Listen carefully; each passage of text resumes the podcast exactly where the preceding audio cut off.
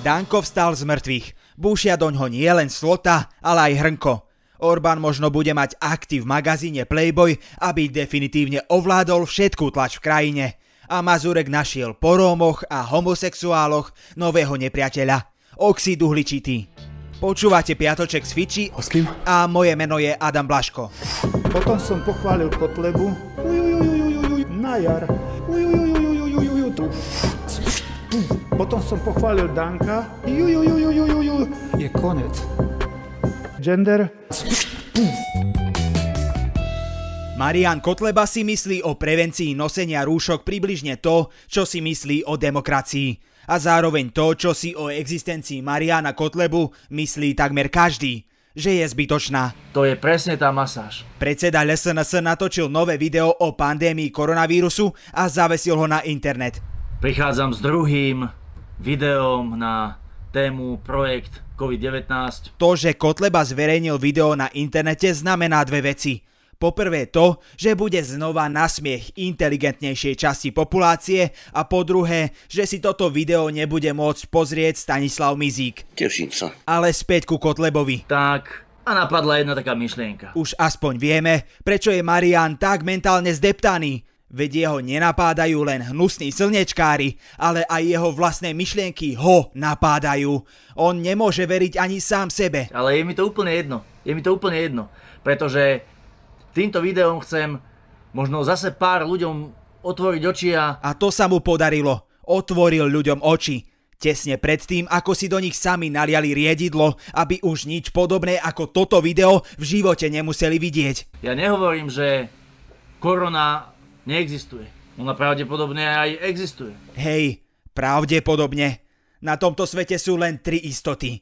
Tá, že korona existuje, tá, že Kotleba je nácek a tá, že Eva Máziková už nikdy nenatlačí kapustu tak dobre, ako vo filme Pachohýbsky zbojník. Hanka, Hanka moja, to som si veru o tebe nemyslel. Kotleba ďalej o covide vo videu hovorí, že Bol vymyslený na schvál, bol vypustený možno umilo, možno na schvál, ale je zneužívaný, je zneužívaný na to, aby ľudia postupne, ale veľmi rýchlým tempom prichádzali o svoje slobody teraz nevieme. Ešte stále Kotleba hovorí o korone alebo už len sám o sebe. Lebo hej, on bol vypustený omylom a jeho úlohou je siahnuť ľuďom na slobodu. Ozaj, aby sme nezabudli. Na záver tu má pre vás Kotleba odporúčanie. Dávajte si vitamín C, choďte do prírody, športujte, hýbte sa, buďte aktívni. Športujte. Odporúča človek, ktorého pás je na úrovni dĺžky poludníka. Tak sme skončili.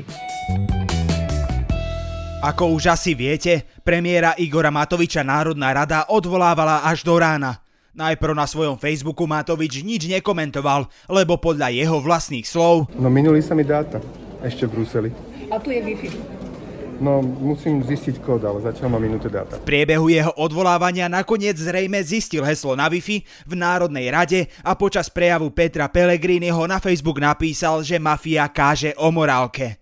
Mám pocit, ako keby sme zabudali na to, čo tu tá mafia 12 rokov páchala. Prejav malo veľa poslancov, no my sa ako vždy pozrieme len na fragmenty tejto párty, ktoré nás najviac zaujali. Asi najhodnotnejšie vyjadrenie večera má na konte poslankyňa za Oľano Romana Tabák. Ďakujem za slovo.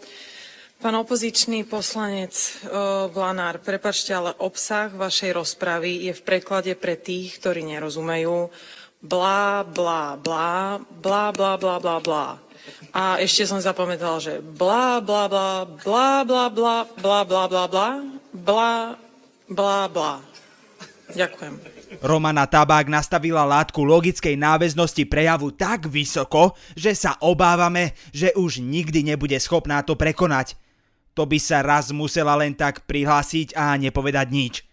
To by bolo asi ešte lepšie. Vlastne také niečo spravil aj Mazurek. Ten najprv zablokoval prejav poslanca Oľano, keď vytastil ramená za rečníckým pultom a nedovolil, aby rokovanie pokračovalo a neskôr v podstate blokoval 30 minút aj sám seba. Páni poslanci, snáď nebudete napínať svaly a fyzicky brániť poslancovi, aby vystúpil. Vy si nemyslíte, že my sme cvičené opičky, dokiaľ premiér nepríde, tak tu budeme stáť. Mazurek pred rečníckým pultom stál a stál a bol ticho A ticho, až kým mu neskončil čas. Uh, pán kolega Mazurek, ja by som naozaj chcel oceniť váš prejav, ktorý bol doteraz naozaj najlepší z tých vašich prejavov. Povedal Peter Pčolinský, ktorý sa počas odvolávania ešte raz vyznamenal a ukázal, že by bol dobrý admin stránky Zomri. A však Erik už drž... No. Ale no, pán poslanec. Škoda len, že je politik. Matovič nakoniec nebol odvolaný, ale na niečo to predsa len bolo dobré, Uvedomili sme si, že to najhoršie, čo si v telke môžete pustiť, nie sú rodinné prípady. Rodinné prípady. Ale živý prenos z rokovania parlamentu. A aby sme nezabudli, veselo bolo už tradične aj na tlačovke premiéra Matoviča a bývalého premiéra Fica.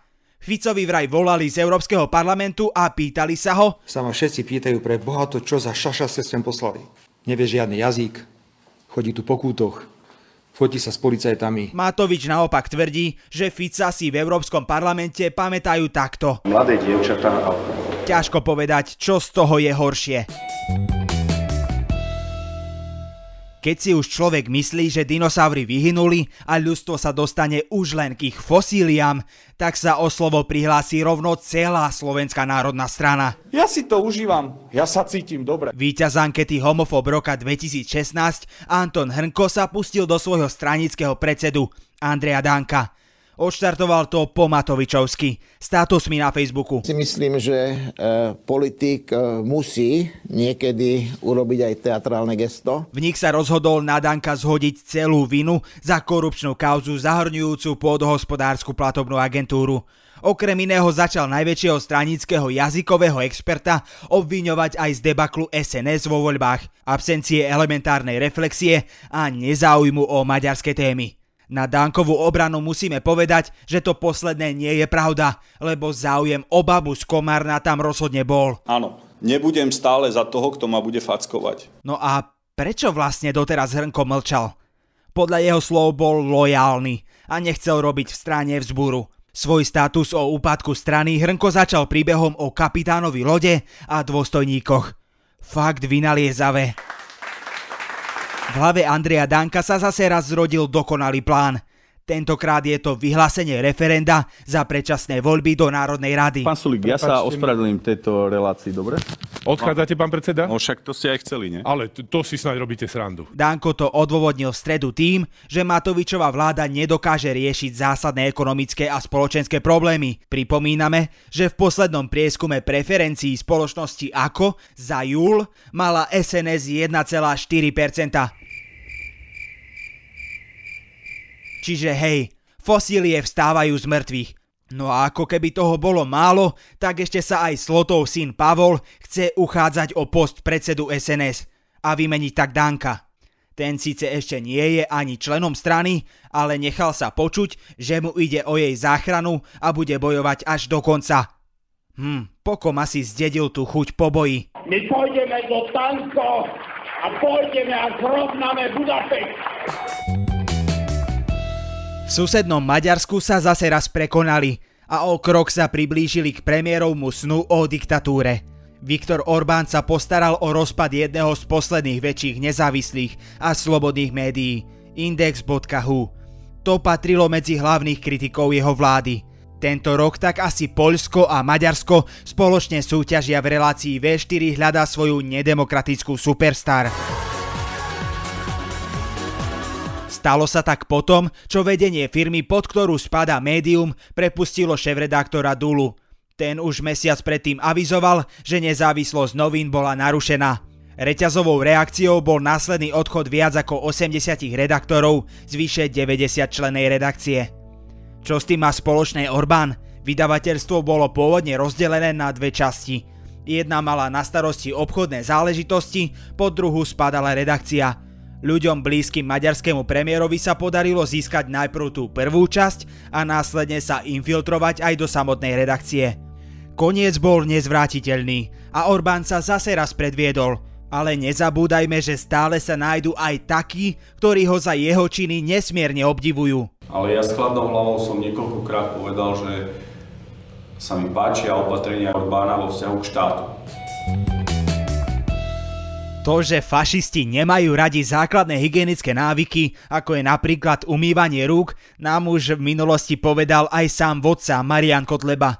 A my sa tu ideme obmedzovať, my si tu ideme povinne umývať ruky a dávať do karantény našich vlastných občanov. K jeho praktikám sa tento týždeň pridal aj náš korunovaný tragéd Milan Mazúrek.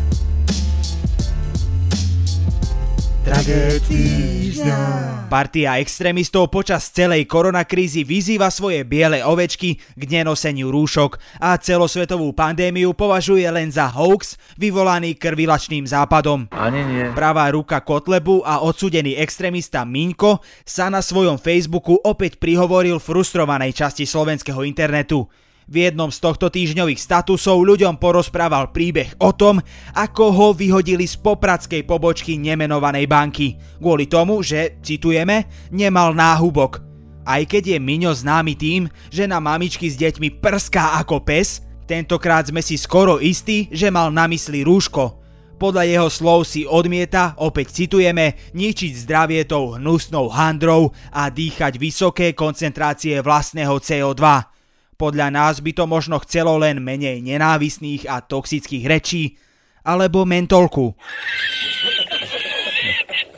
Banka vo svojom vyhlásení potvrdila, že je na svoju zamestnankyňu hrdá a určite na ňu bude v práci čakať milé prekvapenie. My jej gratulujeme, že prežila potičku s extrémistom a nedostala pritom kameňom do čela. A na záver krátky prehľad správ. Letecká spoločnosť Emirates ponúka cestujúcim k letenke aj poistenie pre prípad nákazy vírusom COVID-19. Celý pocit z marketingovej akcie jemne potláča dodatok, že poistenie má pokryť liečbu, karanténu a prípadne náklady na pohreb. Ako je už na Facebooku zvykom, do vlasov si skočili ďalší politici. Miroslav Beblavý sa vyjadril k Eduardovi Hegerovi a v poslednej vete spomenul aj Borisa Kolára. Pritom vôbec nie ofenzívne. To však našemu sperminátorovi stačilo a na Mirka vybehol tak akčne, ako keby sa mu pokúšal ukradnúť jeho 13. manželku. Kľud Boris. Počúvali ste Piatoček s Fiči, na ktorom spolupracujú aj Kristýna Janščová, Miška Rošková a Viktor Hlavatovič. A ja sa na záver zase trochu opustím.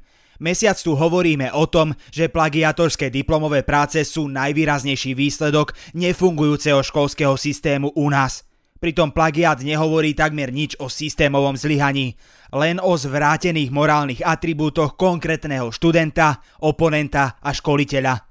Ak chceme nájsť skutočný dôsledok nefunkčného školského systému, pozrime sa do rómskych osád. Ľudia absolútne nezamestnateľní zvyčajne nie svojou vinou, ale vinou zlyhávajúceho štátu a školstva. Nezľahčujme si preto plagiátmi verejnú diskusiu o nefunkčnom školstve. Hej, bola sranda sledovať amorálnosť našich zákonodarcov, ale poďme už ďalej. Boskávam vás všade.